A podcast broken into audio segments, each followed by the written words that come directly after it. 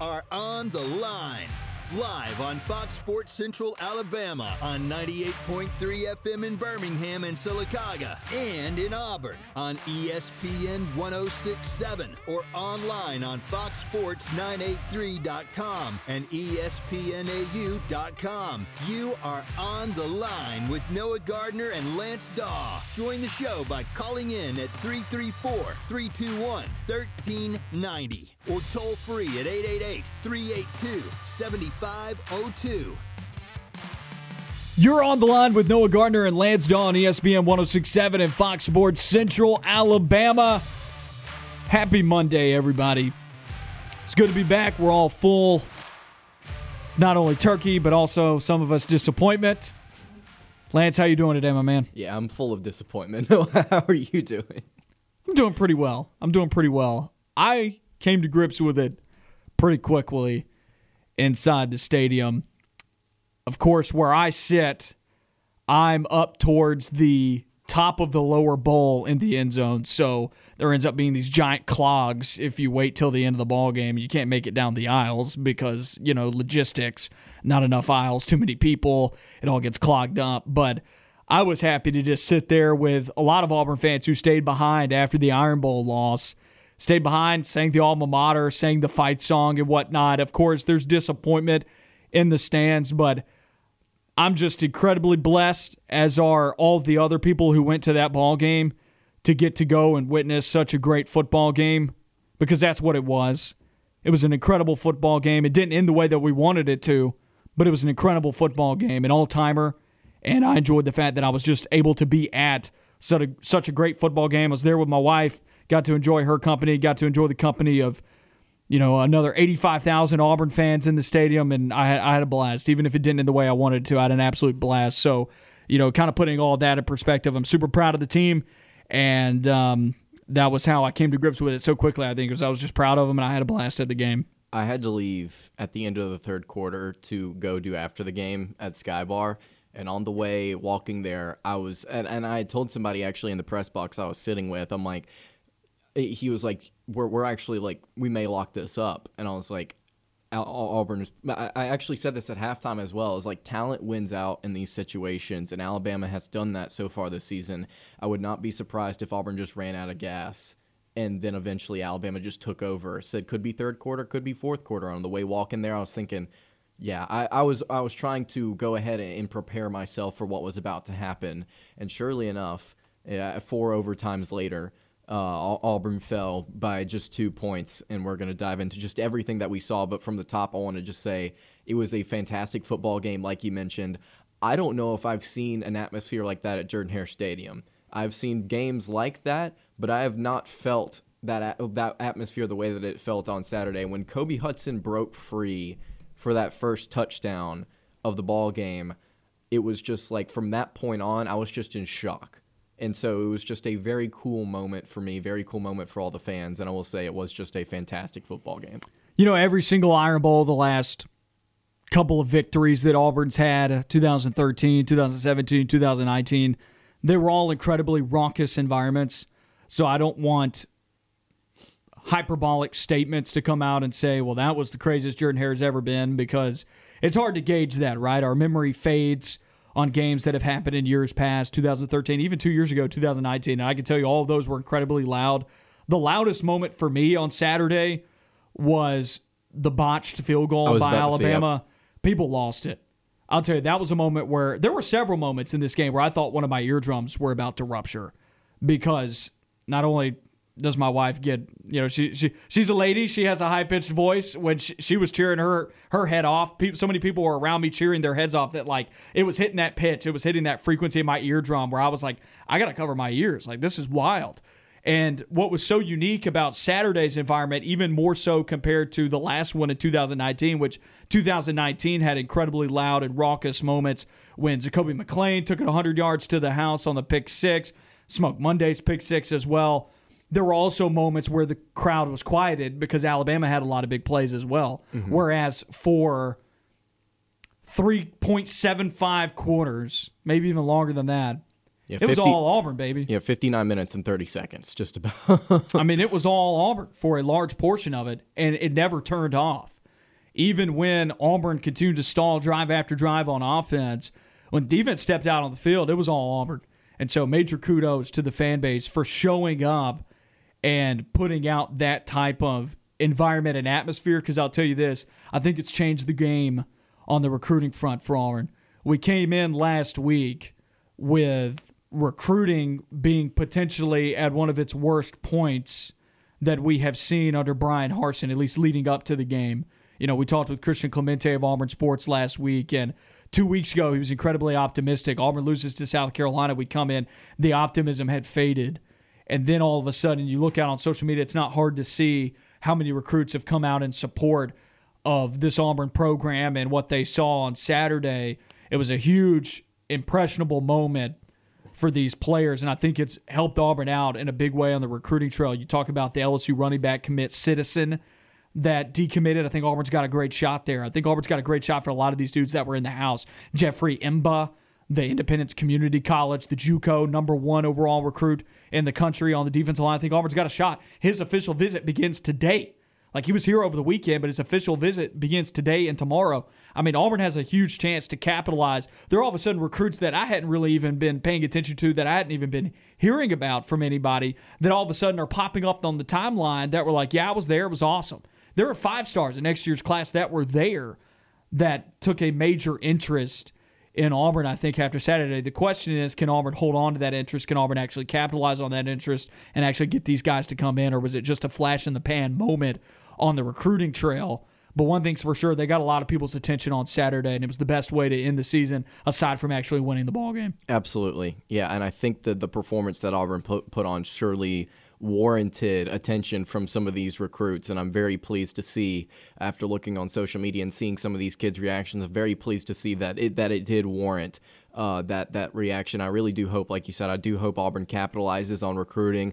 Harsin has actually talked about that. He's like, these next couple of weeks, we're going to be recruiting, recruiting, recruiting. We're going to be doing everything that we can to see if we can get some of these kids on campus and see if we can get some of these kids signed. And I'm very glad that he's aware of that because they have to. This is something that we talked about before on the show is what does the future of Auburn football look like if they can't recruit better than they are right now? I'm not even necessarily saying to the level of Georgia and Alabama. I'm saying somewhere close to that, but better than what it is right now. They have to be able to recruit in order to get to the position where they can win games like this. I'm not saying recruiting was the reason Auburn lost this game, but it surely would have helped, I think, in certain aspects. But I will say, again, going back to just the performance, Auburn played with so much heart and so much desire and so much want to on Saturday, and I think that was incredibly impressionable to some of these kids.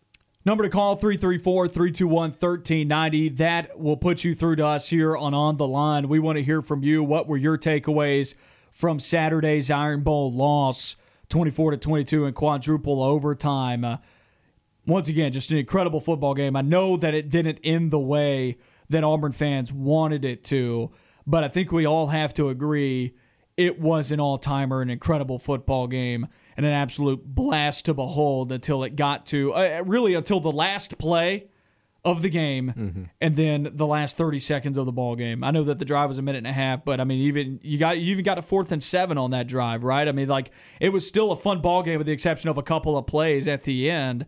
I, I it was one of the most fun Iron Bowls that I've been to, and I've been to a lot. This this was one of the most fun that most fun events that I've been to in all time ever ever watching a football game. Of course, didn't end the way that Auburn wanted it to, and that's going to settle them up at six and six after starting out six and two this year. They went winless in the month of November, 0 and 4. I think it may be the first time ever that Auburn's had four losses in the month of November. So of course, Brian Harsin did not end his ten, his first year here at, at, at Auburn the way that people would have liked to have seen him do it that's got a lot of critics out there right now. We'll talk about that throughout the show. It's not how we're starting it off today. Stay tuned for that conversation. We're still going to give our impressions from Auburn's 24 to 22 loss in the Iron Bowl. One of my takeaways here, just now getting into the X's and O's and actually what we've seen on the game. If Bo Nix is healthy, if Bo Nix plays, Auburn maybe wins that game. If they get that defensive performance out of the team, they maybe win the game 27 to 7, maybe 27 to 3. They boat race them.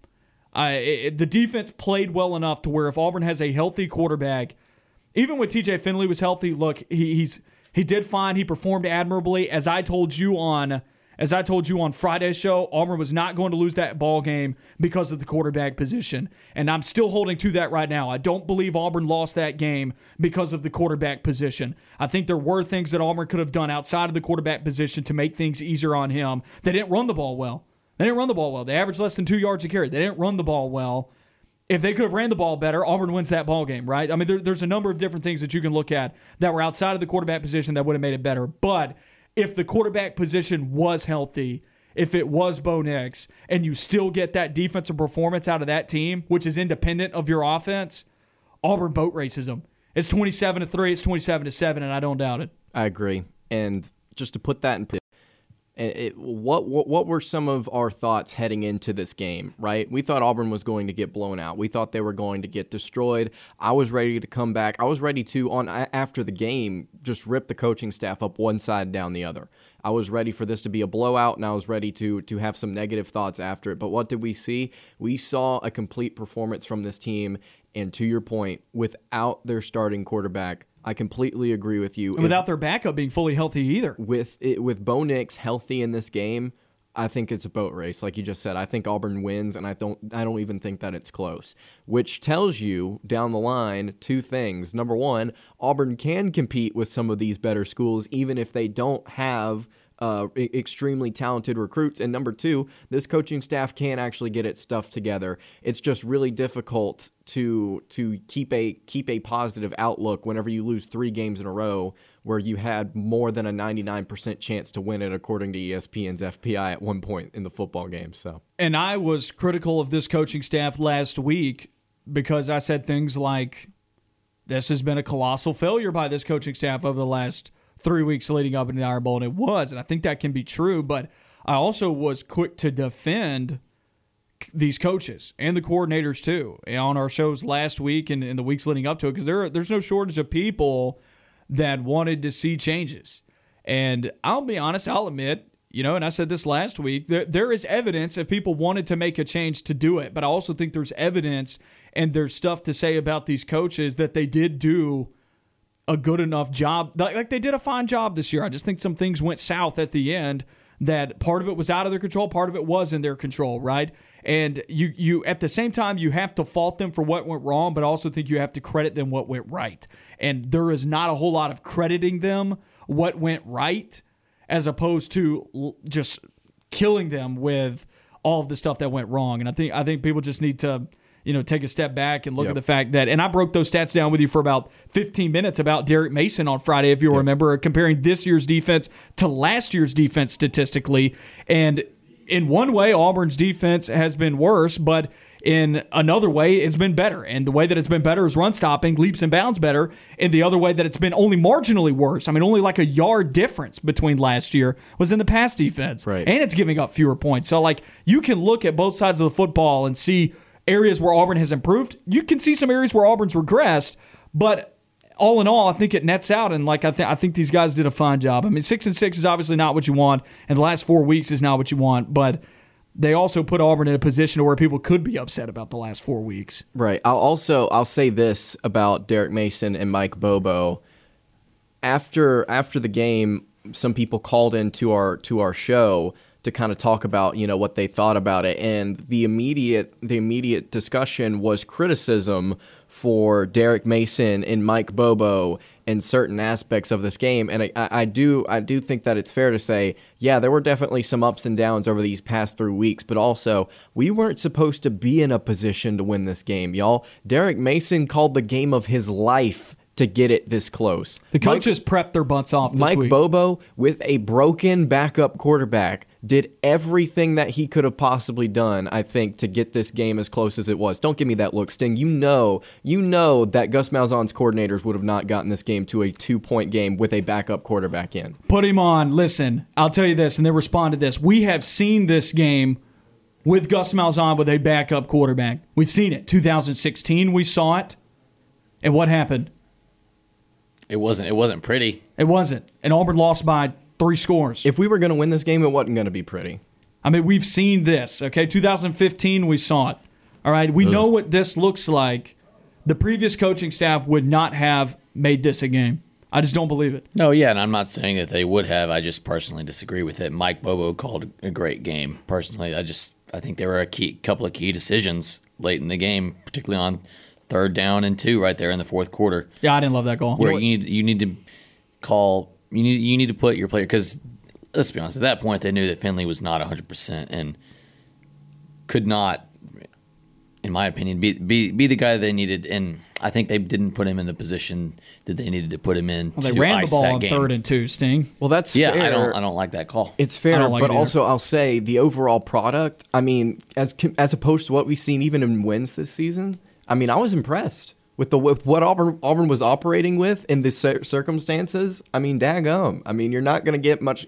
You're asking for a perfect performance with a backup quarterback and, and with a six and five football team. Their morale shot. They're going up against an Alabama team that's trying to re- re- recuperate. They're trying to get prepped for the Georgia game next weekend. This is obviously a rivalry. They want it just as badly. I mean, these are really tough circumstances. Entire left side of the offensive line was hurt. You were starting backups at left tackle and left guard. The pass protection side of your line. I mean, I mean, this is this is a game where Auburn's back was against the wall, and I think they put up a near perfect performance because had they had Tank, I don't know, gone down uh, on that on that second down carry, had they, I will say that Mike Bobo call running out of shotgun on third and two, not the best idea. yeah, but could and this is something that I thought about was T.J. Finley healthy enough to be able to adequate, adequately get the Sneak. handoff off? No, get get a handoff off. I think he could have. I think he could have gotten a sneak in if he if they really wanted to push it.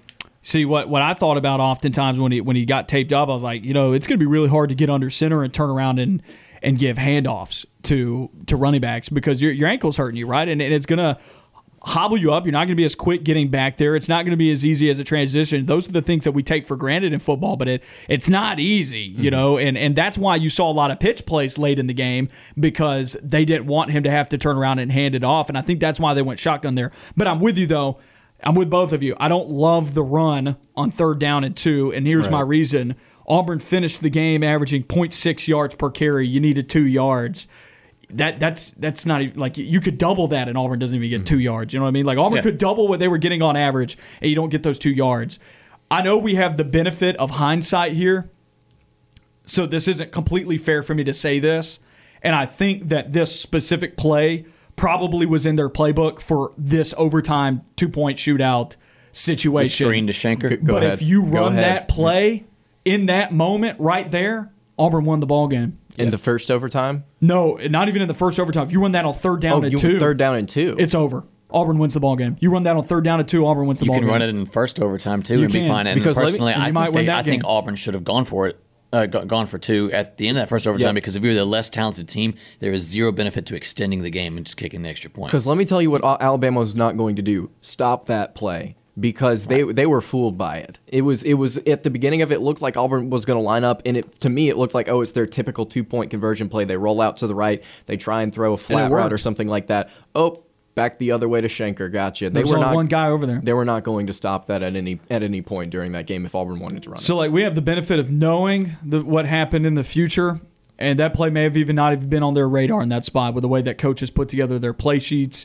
That may not even be on their horizon in that moment, and so uh, it's not totally fair to point that out. You could have ran that play in any other key moment on an offensive drive in Alabama territory to extend and maybe get more points on the, some of those short yardage situations that you had in their territory deep. All you needed, and once again, this is hindsight. All you needed was three more points, and you win the ball game, right?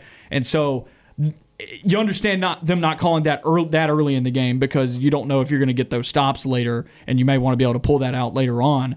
Um, but still, just just food for thought there. Let's head to the phone lines now. Number to call 334-321-1390. And Andrew is on the line with us. Andrew, how's it going? How y'all doing, guys? Appreciate y'all taking my call. Go for it. What's on your mind?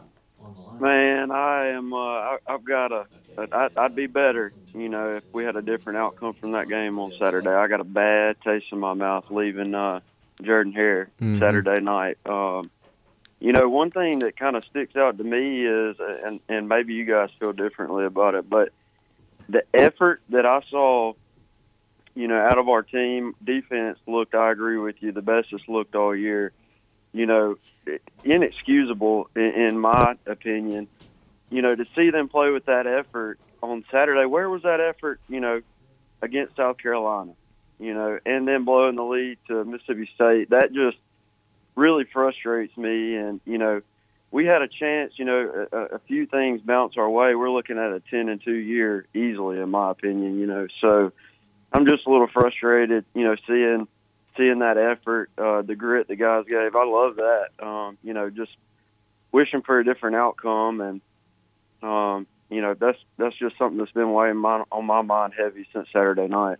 I think that they put in effort in the games before. Obviously, you know they got up 14-0 on South Carolina. I think that was more the coaching staff's fault in the South Carolina game that they weren't able to pull that out. I don't think they put them in great positions. I mean, Tank was Tank was leave, leaving everything on the floor in, in Columbia. I mean, he, he was he ran for 164. I mean, he was shedding guys shed tackles left and right. You know, I don't know if that was an effort issue there. I just think that was the coaching staff maybe, but it's also a little bit easier to maybe get up for the Alabama game than it is for South Carolina game. And I, I know that's not something that I, I don't want to hear it. I know you don't want to hear it. I, I, I hate that thought, you know, because you should treat every game like it's the most important game.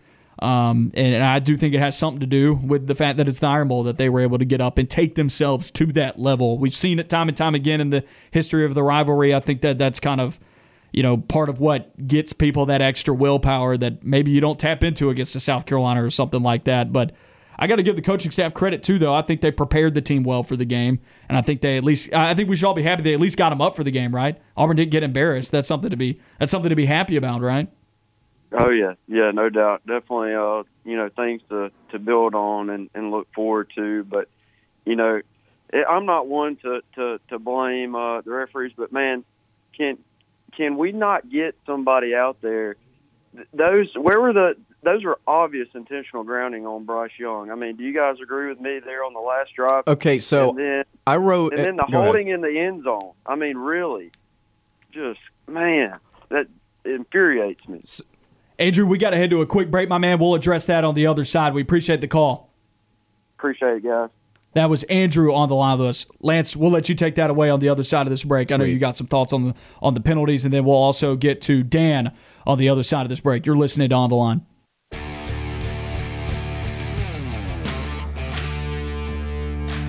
Back on On the Line, Noah Gardner and Lance Dawe with you on ESPN 1067 at Fox Sports Central, Alabama. Talking about Auburn's Iron Bowl loss to Alabama 24 to 22 in quadruple overtime. Number to call 334-321-1390 is the number that will put you through to on the line and we have got Dan on the line with us. Dan, we got a couple minutes. How's it going? I'm um, doing all right. What's yeah, I'm, I'm still I'm still barely getting my voice back. Same. that was one of the best games I uh, you know, I mean it it sucked in the very end, but I mean, you know, there's a lot of things I to talk about. Obviously, on that last drive, there's it seemed like there was like five or six things that could have been called that actually weren't called. But it, I mean, I really wouldn't. Have, I wasn't even expecting to get any calls in the game, honestly, before I went into the game. So the fact that it was called pretty fairly in the first half, I was I was pretty shocked. But but like you guys said, the effort that the team played with. Yes, when you go on the road and the other team has got the crowd cheering for them it helps. But that was probably the loudest environment I've ever been in, maybe short of the national championship game. Um, you know, that Auburn won, but it it was just the way the defense was playing. It was like it was like you wanted to cheer. I mean, it was like it's like every single first down, second down, third down, and they they just kept making play after play. And so, you know, yes, we might disagree with some things the way the defense was called this year in certain games. You know, some games we totally locked it down perfectly and looked amazing, and then some games we had problems you know, and then the same thing on offense. You know, some games we really looked like we were doing great, and then some games obviously we struggled. But it does seem like if you can get those other pieces of the puzzle that we need on the team, you know, strengthen our receiving corps, you know, get our offensive line figured out. I think this team loves this staff, and they're willing to, even after losing four games in a row, to give their, I mean, every ounce of energy to to to try to win that game. I, I mean, I mean it was incredible, uh, like like how how hard our players were playing and how hard they were trying and and and you know and I, I mean that's I mean that's they I mean they said they put it on the line. They put everything they had on the line. They did, you know. And so I, I feel like, you know, I know I know there's some games where we're shaking our heads wondering about you know, you know how we gave up so many touchdowns in a row to Mississippi State and all that, but it does seem like sometimes when they put it together, man, they really can and do a great job. I mean, they really can. So, you know, I kind of I hope the staff kind of stays together, and I hope it, it really does look like recruiting is gonna gonna blow up. I mean, I've, I've been reading every article out there, and every every person was as blown away as I was. So, you know, I, I just hope we just just give them time because I, I really think that we can have a special staff and a, and a, and have that great team that we've been wanting to have very soon. I don't disagree so, with you, Dan. I appreciate the call. Appreciate it. That was Dan on the line with us. I don't disagree with him. I think it would be a very, very poor decision at this point from a recruiting standpoint to move on from your two coordinators or one of your two coordinators because Derek Mason is in there in a lot of these battles right now that Auburn's trying to get some of these key recruits, some of these guys that they're trying to flip. Just look at the pictures that they have with the recruits. Derek Mason's in a ton of the pictures, guys. I mean, like that. That is not a guy that you want to move on from because he's he's helping Auburn win some key battles right now on that front. Now, recruiting doesn't look good right now in the rankings, but I think at the end of signing day, that's when you might want to evaluate where Auburn's at and what this coaching staff did here in this first year. And I still think that they all deserve another year after that um, for all the people that have been impatient out there because it's one year. They, that they had a tough hand dealt to them coming in. Yeah, I agree with you there. And look, I think that while it, I will say it was it was not perfect, but it was it was as close to perfect as Auburn could have reasonably expected to get on Saturday with the with the circumstances that both coordinators were dealing with. Uh, again, just really proud of the way that this team fought, and recruiting definitely needs to pick up uh, if Auburn is going to have success against the rivals later on down the road. Let's head to a break here on On the Line. When we come back, Paul, stay on the line with us. We'll get to you on the other side of this break. You're listening to On the Line.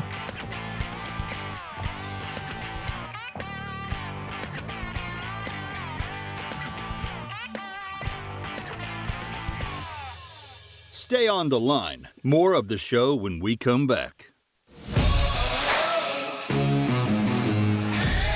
Back on On the Line, Noah Gardner and Lance Dawe with you on ESPN 1067 and Fox Sports Central, Alabama. Number to call 334 321 1390. Phone lines are lighting up talking about Auburn's quadruple overtime loss to Alabama. But what a game it was and what a performance it was by the Auburn Tigers. We're going to go back to the phone lines again, and Paul has been waiting patiently for us. Paul, we appreciate you waiting on us. How's it going today? Going well, guys. Beautiful day. That's right. Couple couple quick questions that may not be quick, but you know, you look at the SEC and the officiating. It's just hard to believe if you follow the money that having two teams in the championship is worth how much is how much more is it worth to have a second team in the championship? You mean in the playoff? Yes. Yeah, I mean it's a it, no doubt you'd want two if you can get them in. I don't disagree there. I mean, how much more is it? Twenty million, thirty million? That I don't million? know. I don't. I don't know the number figures on that. But I've always said follow the money, and the money says Alabama needs to be there, and it's good for the conference. And so I think that's what the, you know, you look at it, and on that last drive, well, start with the with the with the uh, long run where they called holding. There's no, there's no way that was holding. Would you agree with that? You talking about uh, the the swing pass to Jarquez out Yeah, of the that- backfield it- where the guy flopped out on the like sideline? yeah. Yep. Yeah, no, I hated that, and that happened on. Um, that is not the first time that that's been called this year against Auburn. I, that may have been the only time of the Alabama game that I can remember. But I'm like, that the the receiver literally just fell down. He got put on his butt. It was good. It was good blocking. I hated that call. You, I'm, I'm with you. But I will say this, Paul. Alabama did get called for like a season high of penalties. They had 11 for 129. It's not like the refs. I mean, the refs did right. get Auburn some So- good calls in there. All right, so go back to that last drive when we had their quarterback frozen. How is that not intentional Brown? I thought that was the definition of intentional. I'm gonna let Lance take this one because he's been in some beefs with people on social media about this. yeah, so my my mentions are on fire because of this right now. So I wrote an article about this. I wrote an article about the five penalties that I thought happened on that final drive, and two of them were those intentional groundings, right? And you're talking about the one specifically where he got hit. I went and looked up the rule, and according to both the NFL and I believe the college rule, at least from what I can find, if you're in the tackle box, right? And you are throwing to an area where there is an, there is no receiver or there is an ineligible receiver, it is called intentional grounding. If you are getting hit, then the then it's then it's iffy from what I've read. And if the ball is thrown past line of the line of scrimmage, then it's not intentional grounding. But if you go back and watch it and you slow it down, Bryce Young had either been he was in the in the process of releasing the ball or was about to release the ball before Moultrie even touched him. He was not looking at either receiver that had that had made uh, I believe it was an out and up kind of route, number six, and there was also a tight end like 11 or 10 yards down the field the uh, down the middle. He was not young was not looking at either of those players. He threw the ball at the foot of the umpire 4 yards past the line of scrimmage. Even if the rule states that that's not intentional grounding in my opinion Bryce Young was trying to avoid a loss of down and he was trying to stop the clock. He, there was no intention, at least in my opinion, for him to make a play or to throw the ball to a receiver. It should have been intentional grounding and it should have been a loss of down. Even if the rule states he got hit, it was past the line of scrimmage, it probably shouldn't be it. I'm saying the rule should be changed or they should have called it because I think there was enough there for it to be called. Okay. All right. Second thing, what about a delay of game? On that one of those intentional yeah, so, Wasn't there a delay of game as well? Yeah, on the second intentional grounding, the clock hit zero and it actually stayed there for a couple of seconds. There should have been a delay of game and a uh, 10 yard penalty. Five yards. Five yeah, yards, I mean, excuse I just, me. I just don't understand how that stuff's not called. Well, I'll say this. I, I, wrote an article again about those five different things that I thought were penalties. I did not include the delay of game, but I'll, I'll say while all five of those are not going to be called on a given day, at least one of them should have been right, and that would have sh- uh, that would have severely hampered Alabama's ability to uh, to to get to get uh, get a touchdown on the board. So one of those should have been called. One of the six definitely should have been called. I think uh, the way that the final drive was managed was egregious. Okay. All right, gentlemen. Thank you. I'll hang up and listen. Appreciate it, Paul. That was Paul on the line with us. If you want to call in, 334 321 1390. Also, say this, though don't give up a 30 yard touchdown pass into your student section end zone. Yeah, good job, Jaylin. Oh, no, no, no. I, am not about that, but I'm just saying, like, Auburn did give up a big play at the end of the drive. So you'll you'll be willing to criticize us giving up a touchdown, but you won't be able to acknowledge the fact that the player that did it gave up the touchdown. I'm not criticizing him as a player. I think he yeah. played great. I think there were moments in this game where he locked up, but let's acknowledge the fact Jaylin Simpson gave up the touchdown. He did. He did. And also, also Ja'Corey Brooks. I mean, that I will say this about the heroics of this game. That was an Alabama receiver that had two catches heading into this contest. Props to him. Might and Alabama been, made the plays. Might have been a push off. Might have been a push off. Alabama made the plays, and I'll, I'll, I'll say this about the officiating. I think Auburn got. I don't think Auburn got breaks. Okay, I believe mm-hmm. mo- most of everything that was called uh, on Alabama was a penalty. Now I do think Auburn was freed up on some. There were some PIs that weren't called against Auburn. I, I will say that, and if, and if, you know, I we can't deny that. I mean, there there were some PIs that were not called against Auburn. I think you can also look on the other side of it and you say, look, man, Bama got penalized 11 times for 129 yards. 129 yards. That is a ton. I mean, they weren't turning a blind eye. I mean, Auburn had some key drives um, advanced, especially mm-hmm. there at the end. When Auburn needed first downs when they needed it most, they had key drives marched on because they got some calls that in the past we you know you may not have gotten right whether it was against Alabama or South Carolina against anybody I mean the week before in against South Carolina I mean you can say without a doubt that we didn't believe that that was indisputable video evidence mm-hmm. that that ball touched uh, Jaylin Simpson's leg. Like that, that I don't uh, like. That was a clear moment where I think the officials messed it up. But then again, this week I think officiating did help Auburn a lot at times. I will say, I'll say this about Simpson. I'm not trying to hate on the kid. He's. Uh, if if you have not listened to the show in the offseason, you know that I really like Jaylin Simpson. I think he was a phenomenal player for Auburn in his limited time last season. I think he's been very good this season in certain moments. I personally think that he's a great dude. I enjoy watching his Instagram lives. I think he's a good kid. I have nothing against him. I was just I was just making a lighthearted joke and just pointing out the fact it's like, well, it happened. I have nothing against him. Let's head to the phone lines again 334 321 1390. Mark is on the line. Mark, how's it going? Going pretty good. How are you guys? Doing real well. What's on your mind? All right, so I, I want to talk briefly about the uh, the quarterback play. Um, you know, uh, uh, we obviously had an injury to our quarterback, and uh, you know, it it looked bad. I mean, he was he could barely get to the line of scrimmage. He could barely get to the huddle. And I'm just wondering who is our third string quarterback, and why was there no uh, thought about putting them in there because one thing I noticed about this game and how Alabama defended the run for Auburn is they didn't allow anything up the middle. It was from the first drive, the second drive, all the way through the game. And when TJ Finley got hurt, I mean, that's all we did, just hand off up the middle. And Alabama knew it. They knew it was coming. And so I'm wondering why why not put someone where there's at least, you know, throws in Alabama's mind, maybe they're going to pass because they knew he wasn't going to pass at some point, and they were just teeing off on our on our running backs, and it just it was baffling to me to watch that. I mean, it reminded me of uh, Byron Leftwich when when they had to carry him to the line of scrimmage. I mean, he was like hobbling that bad. And so, yeah, that's my question. Why, who's our third string, and why was there no consideration of, of putting them in there?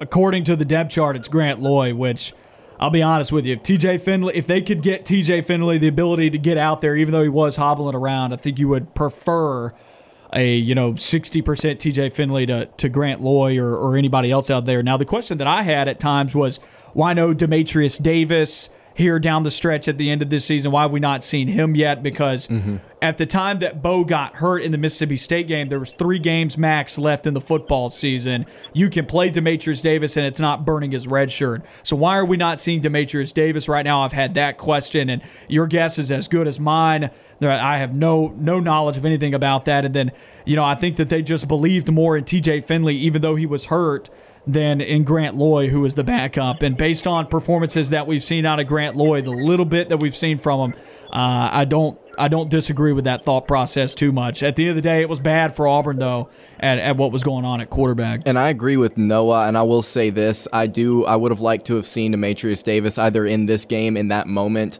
uh, on third down or on that drive. But or, is he even ready though? That's right. the other so, question. So here are the two things that I'll say in defense of the the staff. Number one, Davis is incredibly inexperienced as opposed to the fifth year senior Grant Loy, the second year guy, and T.J. Finley. Right. So so though he he doesn't have as much experience as those two guys.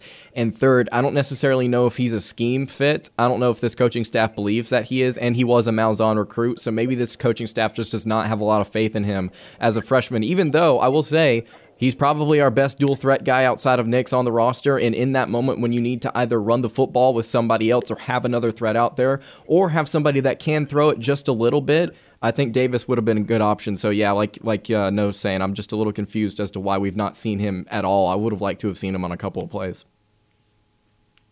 Yeah. Yeah, that was just that. That was my thought. I feel like, uh, I mean, if if the game plan is only to hand the ball off, if we're gonna, if, whether it's T.J. Finley or, or anybody else, if we're only going to hand the ball off, you got to be able to put someone else in there that may take some pressure off, where Alabama maybe has to second guess, you know, just sending everybody up the middle. Yeah. Um. How, all I don't thanks for disagree taking with my call, guys. Appreciate it, Mark. Don't be a stranger, my man. That was Mark on the line with us. 334 321 1390 is the number to call. Um, you know, you, Dematrius Davis, there's no way you could play him in this game. There's no way. I don't see how you could put him in, and I'm getting some looks right now from Sting. It's the Alabama game, man. You're going to put a freshman out there in that moment who who we don't even know how many how many reps he's gotten with the first team. Now you can make the argument that that's the coach's fault, but that they didn't prepare for this scenario, you know, that they didn't prepare for what happens if TJ Finley gets hurt. And maybe they did, and it was probably Grant Loy. And they may have assessed the situation. and They probably had a discussion with TJ, like, hey, man, if we tape you up, can you keep going? And he did. He kept going. And the offense even kind of moved the ball a little bit. You know, I mean, eh, they had a chance. They had two yards, and Auburn wins the game. They had two yards, you know? And so when I look at it, like, I think it's probably because Dematrius Davis was not prepared to play. We don't know how many reps, how what the reps look like in practice, right? Like we don't know what that hierarchy looked like, and he may be completely unprepared for this moment. Then you definitely don't want him out there because if he throws a pick, then you then all the momentum switches, and that that does more harm than good. Um, they may not have even worked. Now I'm not saying that they didn't, but they may have not really spent a lot of time with him on running a read option type of play. They may not have even spent any time with him on those packages. I don't know why you wouldn't personally. If they wouldn't because it maybe isn't a part of their scheme, and their vision Right. for the offense. It may not be in their playbook, man. it may not. I'll also say this though: Finley had thrown two interceptions up until that point, and one of them thankfully was called back because of uh, what was it, roughing the passer penalty? Yes. I don't trust Grant Loy's arm and decision making better than uh, Dematrius Davis's because I've gotten to see what he did at Bowling Green, and I've got to see his limited action in the spring game. So That also raises Sure, but I'm just saying, understanding the offense, understanding the play, understanding where to go go with the football, and this and this offense puts a lot of responsibility on its quarterbacks. And I don't know if they could have watered it down enough for a guy who has literally zero experience in live football at the collegiate level. Nor do we know exactly how much experience he's gotten in practice because he may have gotten very little. right, Right. That I still that- trust him more than Grant Loy is what I'm saying. I don't. I would have trusted Grant Loy. I can throw screens with Grant Loy. I can throw screens with Dematrius Davis, or just quick I can slant throw something screen. over the middle, which never gets called for some reason. Just a quick Now, slant over the middle. I'm not attacking the middle with Davis or Loy, but I will say if I'm going to choose somebody, I'm choosing Davis. I don't trust Grant Loy to put an accurate ball on a receiver because I've already seen him for five years now, and in the in the spring game with with Auburn's receivers not be able to put it on somebody's body. We haven't seen Dematrius Davis, but we have seen Grant Loy. I don't trust him to throw a better ball than Dematrius Davis in that moment. I don't disagree with you fully. I'm just saying the way that a coach will think is like I have not given this guy any any, any they, they they may have not have even given him any kind of a look. And the fact that he didn't even play in the South Carolina game, like during the week, and Sting made the point. Sting asked, "Well, why didn't they?" And it's like, well, it may not be a part of what they want to do offensively, Right. and you only get so much practice time during the week that they may have not have saw it as valuable to go and put that time in to work with Dematrius Davis to do those things. They may have So then saw it as more valuable what- to to give reps elsewhere. but so then, what is he doing during practice? I don't know. He also, I've heard a couple people say he might be hurt. It's the other side of it. And, and like we can sit here and speculate this all we want. The reality is we don't know. And because we don't know, you, you can't make any type of assumptions. I will say and this, At the end of the day, you have what you got on the field, and that's what you have to go off of. I will say this though: the South Carolina game plan, all they were doing that week was figuring out how they couldn't give the ball more to Tank Bigsby. And it's like, okay, how can we make T.J. Finley throw the ball 32 times in this game? Because that's Yeah. going to be fun to watch. I, you know, there are a couple of key plays that you've pointed out, Sting, that I didn't love, like the third down and two play call. I think if you run the the Lutz Kirkin tight end screen, Yeah. I think you pick up the first down, you win. You know, I mean, I mean, mm-hmm. there's there's a number of things that could have happened a little bit differently late from a play calling standpoint, but I also think this game reached a point where nothing was working.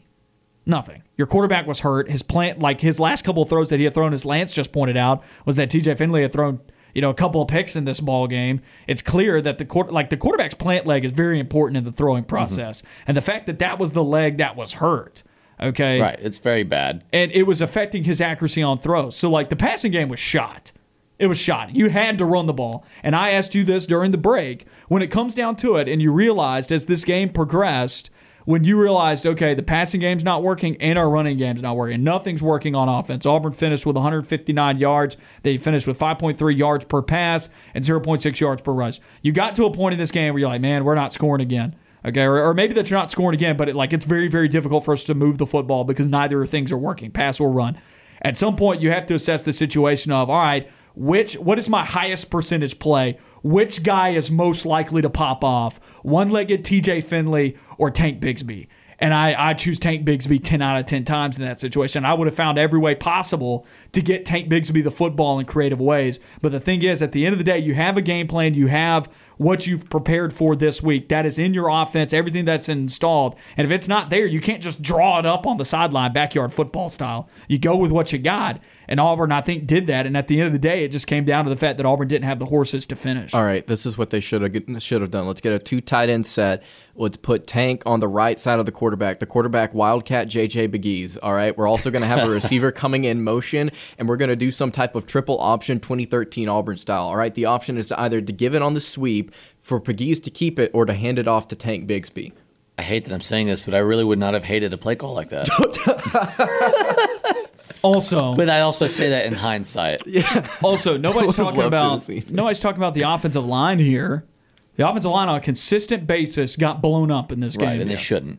Auburn would try I to mean, run. okay, you say that they shouldn't, but they were also playing with the best run defenses in the country, and their two starting, the two players on the left side of the line that started with a consistent basis were gone. You know, I mean, like that, you were starting backups on the left side of the line. You were already behind the eight ball there. You know, I mean, there, there wasn't much you could do in the O line. Like at the end of the day, if your O line gets beat consistently like that, it, it's over. We got to head to a quick break here. When we come back, we'll wrap up hour number one.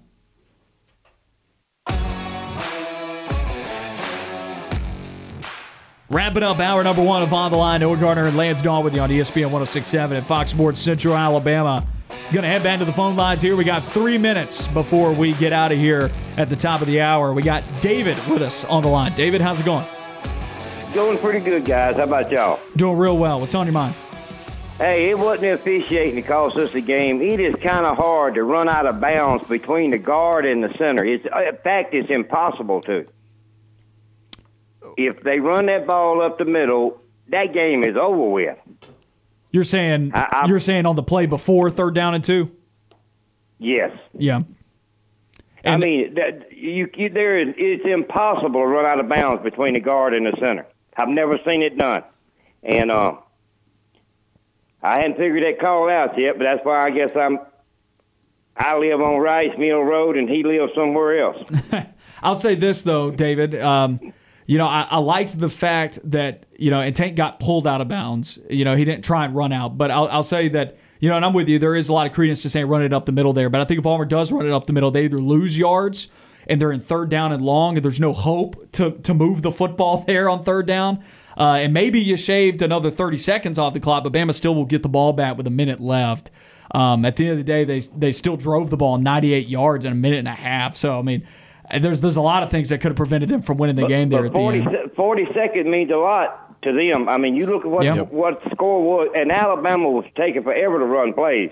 I mean, they took up every second of the clock. I mean, I mean, I don't know, I don't know, anyhow, but um, that I, it wasn't officiating that cost the game. It, it, but um, anyway, guys, y'all have a good one in War Eagle. You too, David. Appreciate the call. That was David on the line with us. 334 321 1390 is the number to call. We'll have Jeremy Law of Radio Alabama Sports with us at the top of the hour at 3 p.m. to join us to talk about this, maybe from the Alabama side of things, also what he thought about the matchup. I'll tell you, there were a lot of Alabama fans out there inside Jordan Hare Stadium, and I tell you, I saw it with my own eyes. They were having a come apart in that stadium. Okay, we all saw it.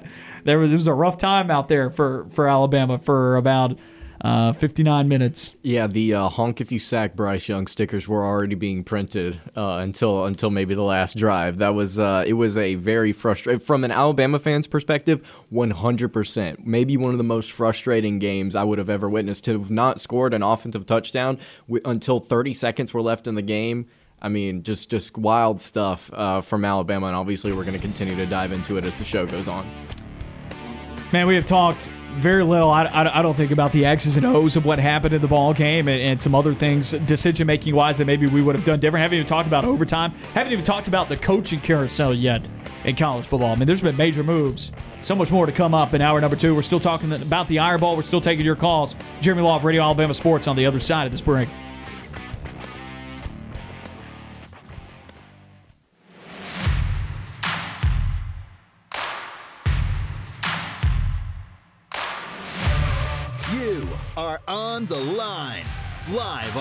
Sports Central Alabama on 98.3 FM in Birmingham and Sylacauga and in Auburn on ESPN 1067 or online on foxsports983.com and espnau.com.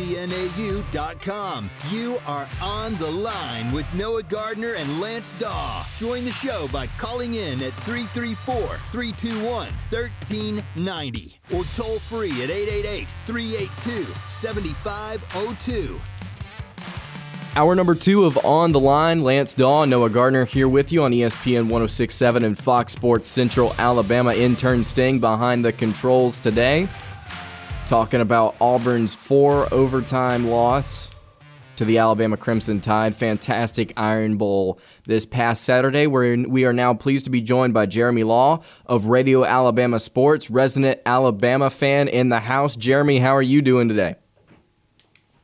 All right, guys, I've narrowed this down to four names: the Young back, the Bryce back, the Mets catch or the Ja'Corey Brooks game? Which one are you guys taking? Uh, I'm taking beat down in the SEC championship game. What do, what, what do you think, Noah? Oh, what a comeback! You know, man, you know, you guys might be feeling a little better if Tank doesn't make a really big B mistake down the stretch and not getting out of bounds. So, you know, I listen. I told Noah, what was that? Noah Friday we were texting, maybe Saturday morning. Listen, I told you what was going to happen. A lot of Auburn fans were telling me it's going to be a blowout. Blowout. I told you what was going to happen. Blitz. Go after Bryce Young. They cannot touch anybody. This might be the worst offensive line after a year long of football. This might be the worst offensive line in the SEC. I thought Derek Mason dialed up a marvelous game plan. Unfortunately, I just think on the last drive they were a little bit out of gas. Looked like the uh, edge rushers, pass rushers were a little tired. But, you know, man, hats off to Auburn. If Bo Nix plays in this game, Auburn probably wins this game. But then you have to give me if Tua plays in 19, Alabama wins that game. So we're not going to trade injuries. Yep. Um, so that was kind of one and one there. But man, hats off to Bryan Harsin, Mike Bobo. I thought he did as good as he could with T.J. Finley, although Auburn's offense really didn't do anything for four quarters. Uh, they got put in, in almost in touchdown range after a targeting call, which was the right call. Was the right call, but you know Pete Golding had a great game. He knew they had a backup quarterback. Defense played lights out. Auburn's defense played lights out. And it's weird to say that 11 and 1 Alabama just narrowly better, narrowly better in Jordan Hare Stadium than 6 and 6 Auburn. So, what does that mean for you in terms of where this rivalry is at moving forward and what Auburn can do on the recruiting trail to try and maybe not equalize, but begin to close the gap? Well, I'm not sure if if Saturday to me means, or if to really anybody else means where this rivalry is. I mean, it's the best rivalry in college football. Bryan Harsin, Mike Bobo, Derek Mason. It's still going to be an uphill battle. They're going to lose a lot of talent off of this year's team. If you're Auburn, and next year you got to go to both Mississippi's. You have to go to Alabama. You have to go to Georgia, and you still got to play Texas A&M, LSU. Not sure who else they gather from the East. Hopefully with all those teams I just named, I mean, for Auburn's sake, give them a Vandy or somebody, a Missouri from the East. But it's still going to be a tough, tough road ahead. I still think they can close well in recruiting. I mean, what is well? Um, the problem in the SEC is we talk about this a lot, Noah and Lance, is that you know if if you finish top, if you finish 15th in the nation, you might have just finished fifth in the West. So it, it, that's a problem. But maybe Bryan Harsin and, and Derek Mason and Mike Bobo can try to put a little class uh, together here at the here at the end, especially before early signing day, and see what they can get done in the spring to improve this program. I do want to talk about that final drive that Alabama had 97 yards, no timeouts, needed a touchdown to tie it to take it to overtime. What were you feeling uh, as that drive uh, unfolded? Well, you know, on the fourth and seven, man, Bryce had a smile on his face, and I just I was I was with some of my best friends watching the game, um, some of my other best friends went to the stadium, went to the game, and they asked me to go. And I said, why would you go there? You know what's about to happen if you go there. I will never go back. Not because it's a bad place, not because it's not fun. I've just seen too many things happen in Jordan Hare. But I see Bryce crack that smile on fourth and seven, and I'm literally thinking, you know, nothing bothers this guy. Nothing gets it. Nothing in his mind is telling him right now that he's not going to win this game. Now, me, he may not have won the game, but nothing was telling Bryce Young in his head that he's not going down here to tie this game and take it to overtime and win. So I mean, I, it was a big drive, man. This, this, it's one of the best moments in Iron Bowl history, and there's been some great moments for both teams. Punt, Bama punt, Van Tiffin, kick six, the drive by McElroy. So I mean, no, but there, to me, no moment is better than any other one because there's dismay on one side and pure elation on the other. But really here if you're Alabama man, you, you have to you have to circle the wagons. You have to figure out something up front. There's no excuse. I hate to say it. If Alabama loses that game, it's the most embarrassing loss of Nick Saban's tenure because that is it's just not a good it's a it's a it's a good Auburn team. It's not a great Auburn team and it's not close to really a team that should have been on the field with Alabama. When you talk about roster, you talk about talent, you talk about the greatest coach of all time, probably the Heisman Trophy winning quarterback and that's not me. That's not just me saying. It's like Ryan Russillo's of ESPN and so many other people. If Alabama loses that game, it might be the worst loss for Nick Saban. Maybe they. I mean, it, probably over the ULM 07 game. So they got to circle the wagons after this and get ready for Georgia. And I'll be the first one to tell you. I've been telling y'all this for a few weeks, dude. I, if they beat Georgia, I will be the most surprised person that that's watching the game. I just don't really see anything that Alabama does well enough to beat Georgia. Maybe the defense comes out and plays great. Maybe they just say we're not going to run the football. We're going to go five wide every play, and we're going to get the ball out of Bryce's hands as fast as possible. To me, that just still doesn't feel like enough. Bryce Young, Heisman. How likely is that after this game? I heard a, an interview with Gary Danielson earlier today, and he said that he still has to have a great showing versus Georgia. I'm not so sure that's the case. I mean, listen, Alabama had 217 yards in the fourth quarter against Auburn. And, and if you think about that game, how did they get 217 yards in the fourth quarter? I mean, they were beaten and bruised, and Auburn tore them up the whole game, and somehow they put up over 200 in the fourth quarter. He leads the drive. I think it's it's not in the bag yet, but if he can go throw for 275, two touchdowns and no interceptions versus Georgia, I'm just not really sure how you don't give it to him. I mean, who is a better player other than him right now? Will Anderson. I mean, I, I just don't really see it around college football. C.J. Stroud goes out. They're not ever really in that ball game versus Michigan. That kind of really hurt his chances. So I, I think it's Bryce right now. But if Bryce goes out and throws for 150, a touchdown, and three picks versus Georgia, like a lot of quarterbacks have done this year, uh, I think there it could still easily be up in play if Bryce doesn't at least play well. Not great, but play well versus Georgia moving forward, looking at the Auburn Tigers, and I want the Alabama perspective on this. You got to watch Nick Saban coach against Gus Malzahn for eight, nine years. What is your impression of Nick Saban now coaching against Bryan Harsin moving forward? Well, it depends on where he's coaching at. I, next year is next year. If they're playing at in Tuscaloosa, and Auburn hasn't. Not only have they not really, they haven't won in Tuscaloosa since 2010, but they haven't played well at all there in the since in like the last five trips. Bryce Young's gonna be a second year starting quarterback, probably coming off a Heisman season, so that's tough. Um, but in year three, that's the year that everybody wants to see from Bryan Harsin. Auburn should let him get three full seasons in because I do think he inherited a storm. I really, I just uh, he inherited not a great roster. He inherited that offensive line. Listen, the best thing for Bryan Harsin is he can say this year is this wasn't my team. Now, eventually, he will have to take responsibility for the recruiting, for the product on the field. But I don't put 2021, the six and six season, on Bryan Harsin. Now, one of your call, I think, uh, I think somebody may have said earlier that Gus has a he might win the last three. But if you're Auburn, you expected to be competing for SEC championships every year. You wanted to make the college football playoff. That's why you moved away from Gus Malzahn because he did not think that he was going to get you there.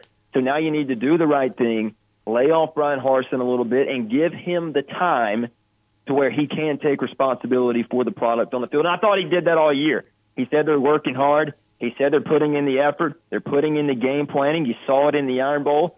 Now, will it pay off? Will it will it come to fruition? We'll see because this is a tough league, and uh, some of the best coaches in America coach in this league. There, it's easy to catch on to what a lot of people are doing in this league. So, well, did Bryan Harsin deserves his chance to get his product on the field? How do you feel about this offense? Not just going into the SEC championship game, but going into an offseason. Bill O'Brien, obviously, I know you've had some criticism there of him, also of Doug Marrone on the offensive line. What is your view of this offensive staff? Because I know you said that you, they needed to reevaluate some things. I mean, what would you like to see happen at Alabama? Well, yeah, yeah. You know, I alluded to you guys a few weeks ago that Alabama might see its third different center this year, and it finally came out. It was Seth McLaughlin. Um, had a had a person kind of close to the situation maybe tell me that, and probably shouldn't have said it on the air. But Seth McLaughlin was getting more reps while Dalcourt was down. Saban said it after the game Dalcourt couldn't get the job done, whether that be by injury or not. That so I mean, there's just so much in the play, and you're scratching your head and you're wondering why it's taken Bill O'Brien so long to get a guy like Ja'Corey Brooks on the field. Um, it taken to get you know move Chris Owens and back to Chris Owens. Like, why is it week 12 and you're still trying to make personnel changes? This doesn't happen to anybody else in the SEC. And I think for Alabama fans, the most frustrating thing, guys, is that you feel like you have as much talent or more, and you do, than almost everybody in the country, but you can't block. the scheme is bad. You continually run right on third and fourth and short when you, you should be running behind 70 and 73 with an H back in the game. I just feel like a lot of it for Alabama fans is confusion um, because you've been more dominant up front for the entirety of Nick Saban's career at Alabama. You're not doing it this year. I just think there's a lot of frustration, and I'm not sure if Bill O'Brien will be back or not. I'm not Nick Saban. I think you have to trust Nick Saban, but I would not be surprised at the end of this year if Alabama went to a more player friendly style of offense where you don't have to think as much, where you don't have to make as many checks at the line, when you're not relying on your quarterback, a, first year starting quarterback to be making Aaron Rodgers types of checks at the line of scrimmage and all those reads. And Mac Jones just got to walk up to the line of scrimmage a lot of times last year, and he knew who was going to be open. Now, was he throwing to Slade Bolden? Not really. He was throwing to the Heisman winner and Jaylen Waddle and John Metchie. But you know, that it was a lot easier, I think, for those guys last year, and a lot of that is game planning, it's scheming, and, and just the offensive coordinator. So I think this Alabama offense, uh, the Alabama special teams, and potentially the defense. Although Pete Golding, he did what he had to do Saturday, and it's probably what he should have done Saturday, and probably what he should have been doing all year with the amount of talent that he has on defense. But I would not be surprised if you had three new coordinators next year when it comes to special teams, OC and DC, or at least two because I think Nick Saban realizes that you know you have you're in, in games you're gonna have to score a lot of points. He knows that, and in, in two out of the last three conference games, if you take the LSU and Auburn game, dude, this team has scored 30 points in regulation. I mean, 77 combined rushing yards in those two games, 71 Saturday, six against LSU. Something has to change, and I think Nick Saban is is uh, clever enough to figure that one out. We were talking earlier about what this rivalry could look like down the line with Bryan Harsin being the uh, the head coach at Auburn. But what about this entire SEC West? Obviously, Alabama struggling in some departments so far this season, as you just mentioned, with the coordinators not necessarily performing their best. What does the SEC West look like down the road if Alabama continues to play the way that they've played this season? Well, I mean, they were going to finish with the first, second, or third ranked recruiting class this year. A and M could easily finish first or second. So, I mean, I don't. You get a new OC in there, and you're back to scoring 40 a game. To me, this year Alabama's not scoring 40 a game. The numbers might say that, but in big time situations, dude, they they have not been humming on all cylinders like they should. But the the future of the SEC West, it's Alabama, and it, there's a lot of teams underneath them. And that's not a shot at anybody. Lane is not going to consistently win 10 games. Bryan Harsin is not going to consistently lose six games. He's going to be nine and three a lot, but in some years, Bryan Harsin is going to get Auburn to 11 and one, 12 and 0. They're going to go to an SEC championship game, and what, what, what, what do you know happens from there? So, I mean, as long as Nick Saban there, it's probably going to be SEC West, Nick Saban, and then a lot of teams fighting and jockeying for that second and third spot. And every couple of years, Nick Saban is not going to be in Atlanta. Jeremy, we appreciate you taking the time to speak with us today, my man. Uh, hope you have a good time. Are you going to the SEC championship game? No, no, no. Not because I don't think Alabama's going to win. My my wife's uh, what about eight and a half months pregnant. Not going to take the chance of going out of town right now. Before uh, you just never know. So, you know, a lot of COVID babies right now knowing you need to be on watch with this. They're coming out at 33, 34, 35 weeks. So, you know, you just don't want to go out of town at that moment. But no, Alabama's going to have a tough time Saturday would be sh- shocked if they win. Just hoping for you know a good product on the field and fight for four quarters and see what happens at the end. Good man, good husband, good friend, Jeremy Law. Appreciate it, my man. Thanks, Noah. That was Jeremy Law of RadioAlabamaSports.net with us on the line. We're going to take a quick commercial break here. When we come back, we'll head back to the phone lines. You're listening to On the Line.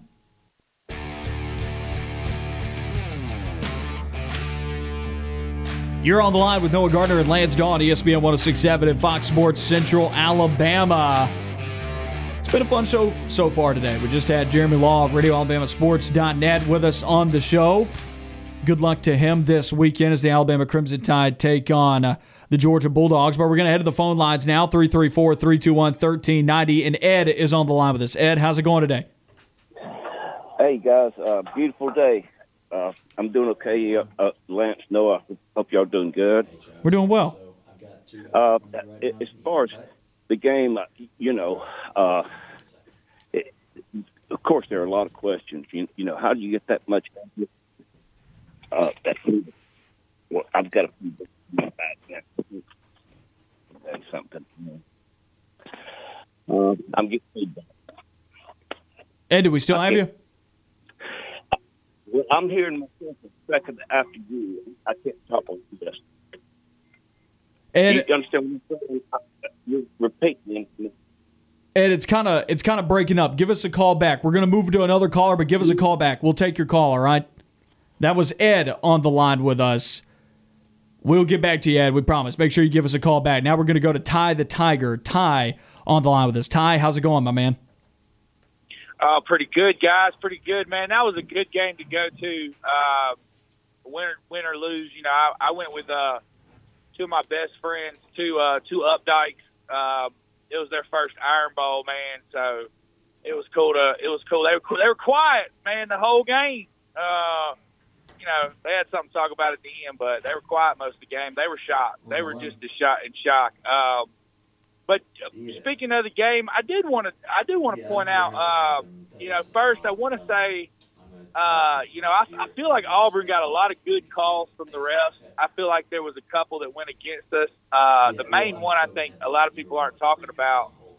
I mean, is that the, the touchdown that tied it in at the end of the game?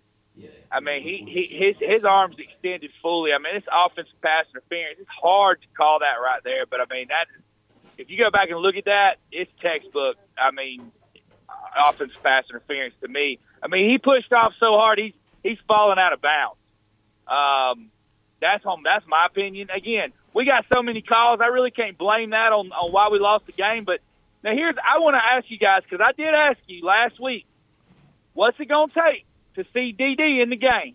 Remember? Yeah. I asked you Yeah. guys, well, what's it gonna take? What's it gonna take? Well, I guess you know our quarterback not being able to walk in the fourth quarter wasn't enough. Wasn't enough. And to me, guys, we lost two games this year for the same reason. Um, quarterback got injured, and coach decided that his guts and his reputation, uh, what people thought of him, and how hard and tough he was, was more important than than putting a guy in that could maybe win the game for you. Um, and I just I, that that's my opinion. I I blame it solely on on the coach, Bobo Harsin, whoever made the call to keep TJ in there. I just I think that was a mistake. I, I'm not I'm not I'm not saying anything about TJ. You know, there's a difference between playing hurt and playing injured. I agree and with TJ that. was playing injured. You know, and, and we were talking about this earlier. I don't know, you know, if Grant Loy or if Dematrius Davis, like this coaching staff doesn't tell us anything about injuries or, or if, you know, if guys are even getting snaps in practice. Like, you don't know any of that, right? And so, like, it is on the flip side. Like, I agree with you. Like, I, I would have liked to have seen Dematrius Davis before the Alabama game. I would have liked to have seen him in the South Carolina game. But the, the reality is that we didn't. And we don't know why we haven't.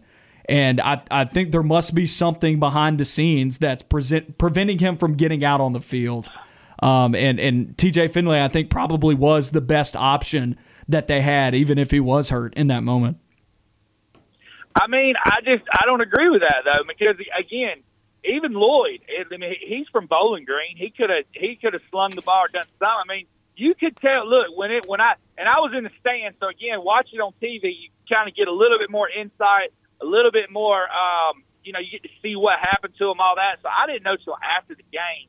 But I told I told my buddies right when he threw that interception, I said, dude, he can barely walk. He can't even push off his uh his throwing foot because he's so hurt. Yeah. I was like, he, he's hurting us being out there, and and that's not on him. He's a gamer. Hell yeah, he's ready to go. He's ready to play. Coach, put me in the game. But coach has to make that decision, man. I mean, again, and, and I'm sitting here thinking, Dematrius Davis with a RPO, you ain't got to let him throw the ball. But we didn't have a running game all day. You had 40 rushes for what, 23, 24 yards, something like that. I'm talking about terrible, right? You put Dematrius Davis, somebody fast as him, and an RPO, we could at least ran the ball a little bit, milk the clock. I don't disagree with that. I just don't think they prepared for it. I, I don't even think it was in the offense. Then, I, then again, that falls right back on the coaches, in my opinion. Again, I think he lost to Mississippi State and this game for that one reason right there that he wasn't ready. The next man up. Um, it just seems like these these coaches, man, they have a plan and they stick with it. I mean, with the the ship going down, you know, they're like the Titanic, you know, singing their violins. They're gonna go down with it. Don't care. See, but we don't even know if Davis is hurt. Like, I mean, I, I don't know if we know a, a whole lot about whatever is Now- like. I just have to defer to the coaches because we don't know. You know, we're not there, and I'm going to give them the benefit of the doubt until you know it becomes a you know another issue. Like if, if this continues into next year, I agree with you, but I, I'll say this, guys. Um, let's see where this guy ends up in recruiting because if he doesn't come strong in recruiting, I mean, I think like 33rd, 34, 35th in, in most. Um, hello? Ed, you there? Or not Ed? Ty, you there? Yeah, yeah. I, ca- I don't know. I heard somebody tell me shut up. Um, but anyway, all right. Well, man, uh, I want to see what happens in recruiting, and uh, we're gonna go from there, man. See see where we end up because that's really gonna gonna be, you know, what the next year's gonna come and come and tells. And uh, I'd love to hear y'all talk about what Bo Nix said this weekend. You know, I, I'm I'm out on that guy. I really am. Uh, I appreciate everything he's done for Auburn, but I'm just kind of out on what he said this weekend. And uh, I'm gonna shut up, hang up, listen. Appreciate it, Ty. That was Ty on the line with us, and I think we lost Ed's call again. Ed, please call back. We want to hear from you. Uh, we're having some technical issues on our side that we're working to get resolved. Ed, we appreciate your call back. Phone lines are open again, so Ed, give us a call back at 334 321 1390. Uh, still about five minutes left. Lance, you want to take um, some thoughts on the Dematrius Davis situation? Yeah, again, like I was saying earlier, I think to kind of defend this coaching staff, I think there are two things that kind of uh, play into the reason why he wasn't able to uh, see the field. And one of them is the fact that he is incredibly inexperienced as opposed to the other two quarterbacks on roster. Even TJ Finley, who is not 100%, I think his experience, uh, given the point in time, was better than, uh, than Dematrius Davis and also Grant Loy, who's a fifth year guy. But like I was saying earlier, I still would have liked to have seen him out there because I trust I, I, I don't. I rather I don't trust Grant Loy's arm. I don't trust his de- decision making. After seeing him throw more interceptions than touchdowns at Bowling Green, uh, I don't know if he would have necessarily been the right or the right guy to put out there. Even if TJ Finley, if TJ Finley broke his leg and he wasn't able to go, I would rather put T- Dematrius, Dematrius Davis out there for a few series instead of Grant Loy. That's just me. I think he, he is more dynamic of an athlete. I think he, he has potential to make more explos- explosive plays. I've seen Grant Loy's arm. I've not gotten to see Dem- Dematrius Davis's arm in a college setting. I would have liked to have seen it, but again, I under- completely understand why we didn't get to see it. Going to head to the phone lines again 334 321 1390. And Travis has called back in. Travis, what's up, my man? Hey guys, did uh, did J Lo say that Harsin was going to be twelve and zero one year and play in Atlanta? He did. I, I I don't see why that couldn't happen. Uh, you, you know, guys, I've been listening to the callers today, and and I agree with just about every one of them. But the the Andrew kid that called, I think he's hundred percent correct when, when he said, you know, about the effort that we gave and why hadn't it been replicated. Uh, wh- you know, why can't we prepare and play like that every single week? It's like we take the the little brother role regarding Alabama so personal. And, I mean, I'm upset we lost. Ain't no doubt about it. But you know, seeing that team be so well coached, especially on defense, it, it almost makes me sick. I mean, why do we play 11 games like an average football team, and then Bama comes up, and then all of a sudden we look like a top five team with a backup quarterback? That's something that's not talked about enough. That that we as fans uh, need to change, and we we need to demand this type of effort and preparation for 365 days, and not just when we play Alabama. I, I get that. I, I agree with that. Um, you know, and I, I think Jeremy may have said something about this earlier. Like, it's it's easier to get up for that Bama game because for some reason, because of the nature of a rivalry, it helps you dig down deep. It helps you, you know, it, it, it helps you dig down deep. It helps you unlock some extra bit of willpower because you want to beat them so bad. Whereas on the road in South Carolina, it may not you know, when the other team's got the crowd behind them, you may not be able to find that extra gear. And and you know, I think there are some other circumstances around those other games before that the coaching staff failed the players. It wasn't an effort thing from the players. It was more of I, I would put it more on the coaches than than on the players. Uh, but I don't disagree with you. It shouldn't be that way. You should play every game like it's your last day uh, on planet Earth, you know. And so I, I don't disagree with that thought process. It, it is definitely frustrating. But I also say on the flip side, we should credit this coaching staff with their ability after a three game losing streak to get these guys up on their feet and still playing hard when they could have easily just got shelled. I mean, we've seen previous Auburn teams under Malzahn get shelled under these circumstances. They looked Alabama in the eye and they said, let's go. And they went 15 rounds with them. Yeah, and uh, speaking of three games before, you know, just just because you play Alabama close, it doesn't change the fact that Mason and Bobo have been abysmal in the month of November. You know, that's when the cream rises to the top, and those two coordinators butchered the three games before Alabama. I guess since they almost beat Alabama, y'all forget about that, but I'm not going to. I'm going to hold them accountable. I'm not saying that you get fired, but I am saying that we need to pump the brakes and judge them on their entire body of work and not just one game. Yep. Travis, But, uh, we man. All right, guys, War Eagle. Appreciate it. War Eagle to you as well. I always hate cutting them off. Always send us into a hard break, though. On the other side of this break, we'll have Doug on the line with us. Stay tuned. Stay on the line. More of the show when we come back.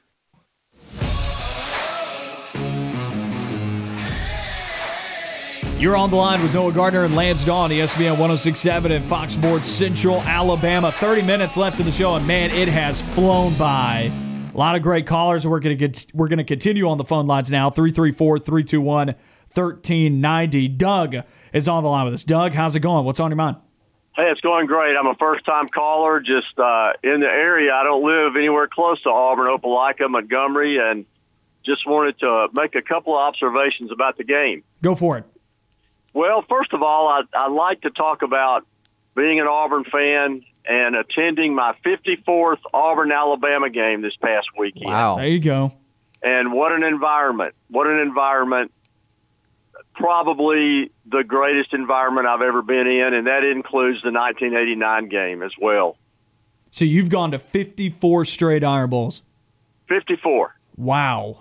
That is Yeah. incredible. It is incredible. I had I had a great grandfather who started me going to Auburn, and then uh, a dad that took me some, and then I was fortunate enough at age 19 years old to take over my grandfather's tickets when a season ticket cost sixty five dollars. so that tells you how far ago I go back. Yeah.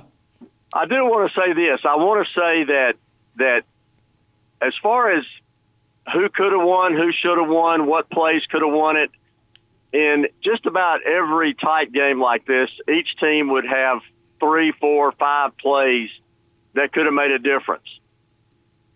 But I do want to focus on two particular plays, and I want to go back to TJ Finley being injured. And I want to say this, boy, when he threw that pass to Landen King, he didn't look injured. That was a pretty good throw. Yeah, so you could you could talk all you want to about he could barely get around and it was affecting his throw, but boy, that throw did not affect it at all. He wheeled it right in the right in, and Landen made a great catch. That being said, that made the game seventeen to sixteen. If I'm the Auburn coaches, I've got to look at I'm in overtime already. Mm-hmm. We can't run the ball. We really don't want to take a lot of chances passing the ball. I'm going for two points, and I'm going to win it right there or lose it right there. Your opinion on that, and I'll hang up and listen. I appreciate the call, Doug. Don't be a stranger, my man. That was Doug on the line with us. I agree with him. I did. Now I'll say this too. In the moment, I didn't think about it. Right. In the moment, I did. I will be completely honest. Now I'm sure there are a lot of people that did. In the moment, I did not think, "Hey, let's go for it right here." But and so hindsight does give a lot of the benefit. But I, I, I'll be honest. I, I do agree. Auburn probably should have. So Dan Peck and I were sitting on the patio at Sky Bar, and he said even before Auburn scored, Dan Peck did. He was like, "If Auburn scores here, they've got to go to for two and end this right here because they are not going to win a shootout with this Alabama team. This defense is gas. They're going to let up a touchdown next time. Next time they get out on the field. Sure enough, that's what happened. And whenever Auburn scored, it's like, okay, they they're going to go for two here, right? We were both sitting there like, yeah, they're going to try some di- dial up some type of trick play or something, or they're going to try and try and, and put it in the end zone one more time and ice it. It's going to be 18-17. That's going to be the final score. And sure enough, Bryan Harsin's thought that they would be able to hold on, that their defense would be able to stand, and uh, eventually, uh, obviously, four overtimes later, that's not what happened. So yeah, I agree with him. I think they should have tried and, and uh, ended it right there in the first overtime. Yeah, if, if you're the less talented team, that's just that's how I would operate there. You you have the less uh, you have less talent on your team. You need to. But coaches don't think like that. And, and yeah, that is a little subjective, right? But even, I think I, I think there's a pretty clear. There should have I thought a clear process where you need to just win or lose it there because there is no benefit to extending the game. Like Lance said, the defense is gassed. You saw that on that 97 yard drive at the end. They just Alabama didn't was have gassed too, though. No, Auburn Yes, was worse. but- They Yeah. they, fall, they fell Yeah. apart in that fourth quarter. Alabama clearly has more in the tank. Exactly. You have to end it right there. And I think if you go for two and you don't get it, I don't think very many people in that building look at that and say, that's the wrong decision. Oh, I don't know. I don't if you think- know Auburn's fan base. Yeah, no, I know. So it goes back to what I was saying earlier. Talent eventually wins out in situations like this. And it Jimmy's and did. Joe's. It did on Saturday. I think it honestly did. And also, uh, I'll say I'll say this. You know, while it might not have been like the best call if Auburn didn't get it, people might have been really upset with it. Look, even Eli Drinkwitz, who was trying to go for bowl eligibility a week ago against Florida, still in the moment in overtime's like, no, we got to kill it here. Let's go for two in the win, and they got it. And I'm not saying it's like, well, therefore Auburn would have gotten it. No, obviously that's not. It's it, it's not. o- No, there's plenty of examples in the past of uh, where precedent has been set that you go for it there. I get it. Right. So like even like Arkansas Ole Miss 2016. It's like you you, you, you go for it. You're gonna try and end it there, you go for it, and they got it. There have been moments where you haven't gotten it. Arkansas Ole Miss this season. There you go. So it's just like I think it would have been a I think it would have been a good move to try and dial up something like that Shenker throw, uh, and, and uh, potentially win it right there. But you know what? They didn't, and that's okay. We're going to head to the phone lines again. Keith has been waiting patiently for us. Keith, how's it going? It's okay. Um, yeah, I don't like moral victories, but uh, it, it does make you feel better about recruiting. You know, after having such an electric atmosphere and being as competitive as we were. Um, but I'm kind of like the, the last guy. Uh, there's three plays that pop out at me that that uh, really made the game go into overtime, and that's the uh, holding call on uh, the tight end. You know that I don't think should have been called. Uh, number 86, Yep. I think. And then uh, the uh, uh, sack that Finley took uh, that took us out of field goal field goal range. Yep. You know, I- it would still been a long field goal, but that guy looked like he's pretty good. And uh, the uh, of course the overthrow to Hudson that, that was an interception, a five yard throw that he threw over his head. But uh, you know, in, in a tight game like that, uh, you're gonna have some plays, but uh, those three right there jump out at me. And I'm kind of like some of these other guys. I I would have liked to had somebody in the wings with some wheels where they could throw or not. Uh, you know, seeing what Florida did to Alabama and how they ran down. You know, they ran all over them pretty much uh, with the quarterback. And uh, you know, I don't know if it who that person would be, if it'd be Kobe Hudson or who it'd be. You know, I mean, somebody that's had some quarterback experience that that is that type of quarterback. But uh, it just seems like I would have had one package or something for for that situation if I needed it. Seeing, you know, just seeing what Florida did. I don't disagree with that at all. I, ju- I just, you know, I question whether or not they even prepared for that, you know, and, and obviously they didn't because it, it didn't show up. So I don't disagree with you, though. I think Auburn should have had that. It would have definitely helped Auburn, but this coaching staff has shown a lot of times that that's not the direction they want the offense to be. And I think that comes back to a greater theme this year is Auburn just didn't have the dudes to go the full distance of 12 games running the two schemes that they've ran this year. And it came back to bite them in November, which is really unfortunate. But, you know, I'll also say this you, you open your call about moral victories. I don't want my team and my coaching staff taking moral victories, but as a fan base, it helps us uh, from a support standpoint. We're, we're supposed to be there for them. You know, we're supposed to have their back for them. And uh, I think moral victories, in some ways, as a fan base, helps us do that. Um, and so I hope the fan base comes and cheers, you know, every game the way that they did in the Alabama game, um, regardless of the result. Well, the uh, the intensity that they played with, you know, uh, some of that just comes with the Alabama game, but it's just, it does seem like we we played a lot more of a attacking style of defense, uh, more four uh, four man fronts, and, and more uh, blitzing from the linebackers and uh, Smoke Monday and all that, and uh, uh, Zakoby McClain, man, he's he just played the game of his life again. I, I can't say enough good things about him. Yeah, and I mean, you can also see the direct relationship between the players and the fans also, because every time that defense walked out on the field, they started waving their arms, trying to get the fans into it. You look up and down the sideline, and all the players looking up into the into the stands and you know waving their towels around. I mean, there there was an obvious, tangible connection between the fan base and the and the players on the field. Um, and, and the coaches. I mean, I, I would love to know what the coaches, like unfiltered, I would love to know what the coaches thought about Saturday because a lot of those guys have not been in an environment like that ever in their coaching career. Um, I mean, it, it had to be chill bumps for those guys. But Keith, we appreciate the phone call, my man. I hope you have a great rest of your day. You too. Thanks. That was Keith on the line with us. I mean, I mean, think about that. Most of those coaches, I, I thought to myself during the game, I was like, what are these coaches thinking about what's going on around them with their fans? Like, what is like? Obviously, they're probably not thinking too much about it because they're thinking about the game. But like after the game, like unfiltered, I want to know what they think about this because mm-hmm. it, it, it's the first time that many of them have experienced that loud and that raucous of an environment. I think uh, I think what Harsin was was realizing after the game was that the, it's no joke, and now that he's gotten to experience it, I'm sure that next year he'll come into the game even more prepared. Who knows? Maybe if he gets into a situation like he uh, found himself in this year, uh, he will uh, he will maybe go for two in the situation. I'm not saying that's the definitive thing to have done. I'm just saying maybe he and his coaching staff, after getting to experience it, understand now just how serious it is after getting to experience the environment and they they've seen what the fans have said and maybe they uh maybe they go into the uh, next next year's game with a different perspective. Not saying that they didn't have a right perspective to begin with. I'm just saying it was like maybe it was just maybe it just helped them change their their outlook on things. Let's head to the phone lines yet again 334 321 1390. And Joey is on the line with us. Joey, what's up? Hey, guys. Uh, I want to bring up something. You, some people may have already brought it up. First of all, I'm going to say this. I, was, I didn't see one play of the game. I was down on the beach in Santa Rosa. We were sitting around a fire listening to it on the radio. And we, we have, I don't know how we come up with these radio play-by-play guys that are so good. Andy Burcham is off the damn chain. He was great, by the yeah, way. he is good. And I grew up as I'm old, so I grew up listening to Auburn, Alabama on the radio on the back porch of my house with my parents and their friends. Mm-hmm. So it kind of brought back some memories for me. But in my, I want to ask y'all about the, the penalty situation, and I don't want to get into a long discussion about it.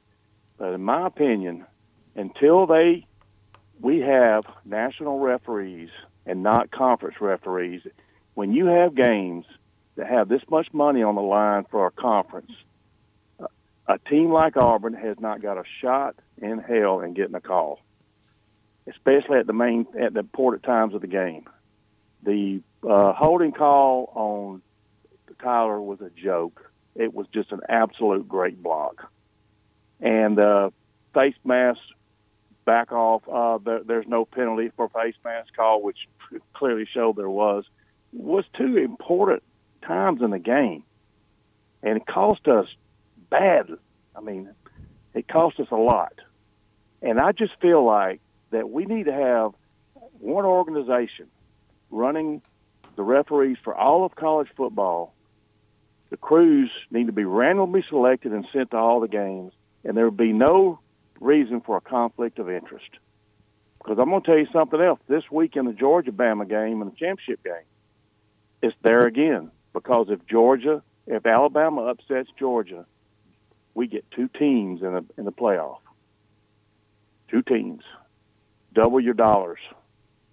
So I'm just, I'm really uh, kind of leery about the whole conference referee thing, and it's been going on forever. Come on, let's face it. There's got to be a better way. That's my point. There's got to be a better way. There's got to be a way where there's no, no, no, no way for a conflict of interest. If a bad call is a bad call, it's a human mistake, and that's it. And that's what we want. You know what I'm saying? Yeah, and and you know I don't know what the right way is. I mean, this whole season, you know, I, will say this about the specific Auburn Alabama, Alabama game: they blew calls uh, that would have benefited Auburn, and I also think they blew calls that would have benefited Alabama. And I'll, I'll be happy. I was surprised many a time. I like you. I was surprised a few times where I was like, "Wow, they called that penalty," because Alabama got penalized 11 times for 129 yards. Um, yeah, but when were the penalties? The They were- thing about it is if it's if it's early in the game, if, if it's early in the game, it's something that's not a game a game a game changing call is one thing, but when you get down to situations like what we had at the end of the game, and those two calls right there were just so bad for us, really hurt us. I mean, look what we could have done on that if we'd have got a 15 yard penalty on that uh, on that play where it was, where they should have called a face mask. I mean, we ended up punting there, didn't we? Yeah, but I and, and I get what you're saying. It, there a lot of the penalties were what it felt like was through the first three quarters, but also with like six minutes left in the ball game, there was a a rough in the passer that waved off a pick from T.J. Finley that saved Auburn's tail. You know what I mean? And it, it was Yeah. if if Auburn had been called for that rough in the passer penalty, I'll be honest with you, I would have came unglued. I would not have been happy about it. Was it probably the right call? Yeah, I just think. in some ways bias works into it. I'm not saying that you're biased. I'm just saying that um, Yeah, it, it went both think that ways on Saturday. I just think that the fact that the conference controls the referees, Right. and when and when you have issues, when you have games like this, to where one team has no shot at doing nothing but going to a bowl game, and the other team, of course, has a lot more opportunity, uh, a lot more financial opportunity, especially. We need we need uh, uh, college-wide referees. We don't need conference referees. We need NCAA referees. There needs to be no way that there's any way there could be any type of um, influence. And I, I don't know, you know, what's what they can do about it, and if it'll ever change. But it goes on in all the conferences. I mean, it don't just go on. It's not. It applies to all conferences. All conferences have their own referee. Yeah, I, mean, and, that- and I'm with I you. There's something like needs to change. Something needs to change. There's got to be a way, a better way. That's all I'm saying. There's got to be a wa- better way. And I'm not saying that's the reason we lost the game. I just know that's two plays that hurt us tremendously at a time when we really, you know, really didn't need those plays to happen, those calls to happen, and they were both bad, bad calls.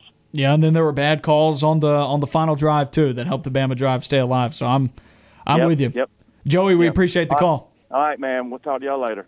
That was Joey on the line with us. On the other side of this break, we're going to get to Bama Dog. Bama Dog, stay tuned with us here. You're listening to On the Line.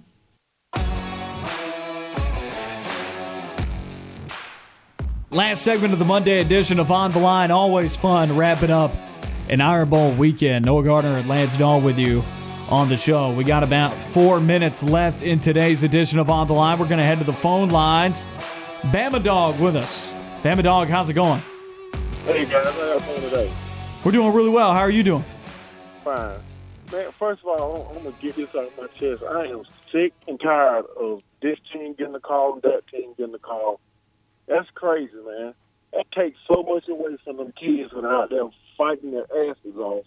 Excuse my language. You know what I'm saying? Giving 110 percent on the football field. You know what I'm saying? There's bad calls on both sides. And I know, agree with that for this game. I, I, I do. just- and the guy was talking about, when did it happen? But the guy, we, we get an interception and they call uh, roughing the passer. You don't think that was a game-changing play? Come on now. You know what I'm saying? You know, and I, and I think the refs erred on calling. You know, I mean, there are 18 penalties called in this game, and 11 of them were on Alabama, seven of them were on Auburn. Alabama had almost three times the amount of penalty yards as Auburn. There were key penalties that went against Bama that helped Auburn out, and there were key moments where Auburn uh, didn't get called for pass interference, and there was key moments where Alabama got away with some stuff. I mean, I, mean, I, th- I, don't, I don't know if I didn't get the vibe in this game, and I was there. I didn't get the vibe in this game that the um, what was playing for one side. Now, I mean, I'm not saying that that hasn't ever happened or that the SEC doesn't have interest. You know, I mean, there's no way to prove that, but I just didn't get the vibe that that was present in this well, game. I'm just saying, until it's proven, then you know what I'm saying. I'm, I'm sick of hearing it. Because I remember Arkansas getting both spiking the ball and they going backwards. I remember the Georgia State game. That was not a catch. I'm sorry, but I didn't call in and say a thing. I didn't call in and say nothing about the call. You know what I'm saying? And let the guys play. And let the chips fall where they may. I, I, Auburn was in trouble when they just scored 10 points. I'm sitting there, I'm watching this game. I'm like, surely we can score 10 points. That's what I kept telling my son. I kept telling my son. I said, I know we're good for 10 points. And we were. Basically, that's what it was. We were, and you still got Bryce Young back there at quarterback, and you still got some nice receivers uh, back there for Alabama, and and that's what happened. Yeah, Auburn definitely. I mean, you can't. It's hard to win a football game with 10 points, especially against Alabama. I don't. I don't disagree there. I mean, if Auburn could have had three more, Auburn wins the game. And so, I mean, I, I don't blame it all on the officiating. Was was the officiate was the officiating crew perfect? No way, not a chance. No, of course not. And they're never going to be. be. Yeah, They they never will be. Bama Dog, we appreciate the call, my man. All right, guys, y'all take it easy. Appreciate it, Bama Dog. That was Bama Dog on the line with us. We gotta head out of here in about a minute. I don't want to have to cut him off going into the uh, the top of the hour. But I mean, I, that's kind of what I've been saying when people have called in today. Is you know the officiating wasn't wasn't perfect on both sides, and that final drive. I know you wrote an article about some things that they missed, but And sure, I, would like to see there be uh, some changes to officiating. I've said that all year long. I've, I've been very displeased with officiating this year, but the fact of the matter is, Bama had 130 penalty yards. Auburn had 52. Yeah. I mean, it, it, that that Auburn did not lose this game in the on the officials. That that is not the officials' fault. The officials did not cost Auburn this game, but I will say nothing was called on that final drive. And I think there were five different moments where something could have been called and nothing was. And, I'm I don't disagree with you there either. And I'm not trying to get into, and I'm not saying that any of our callers are necessarily wrong because, like you said, we don't know. I'm not trying to get into the SEC wants Alabama to win this game, so therefore they can get into the playoff and different things like that. That could be a possibility. I'm not saying that. I'm just saying, man, uh, nothing was called on the final drive. And I'm not necessarily saying, like, this is all on officiating and we lost because officials. No, Auburn lost that game. They, they got exhausted at the end of it. They weren't calling plays well it's what it, it is. It is what it is. But that final drive, uh, not a thing was, was was called. And I think there was stuff there that could have been called. I don't disagree with you there either. But how about this? This is a novel idea. Uh, let's just don't let it come down to the last drive. How about we score more than 10 points? Be pretty sweet. I mean, that, that's just how about we get two yards on third down and two? I mean, that's the other side of it. There's a lot of reasons why Auburn didn't win the game. And, you know, a lot of us wish they did. I wish they did, but it's just the fact of the matter. We'll see you tomorrow, everybody. You know where to find us.